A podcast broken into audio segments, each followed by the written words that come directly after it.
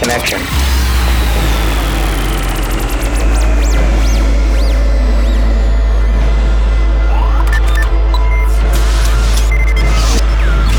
Re-entry initiated. Access granted. Hyperdrive initiated. Orbital phase initiated. Landing sequence initiated.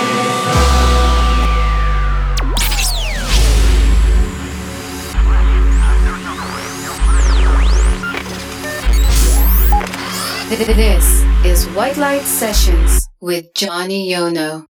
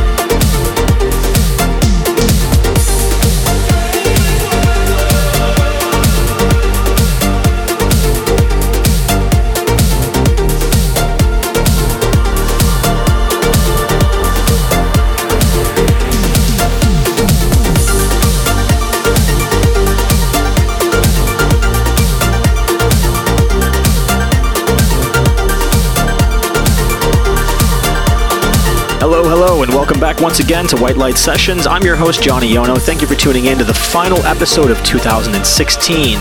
Yes, we've reached the end of the year and we're still alive.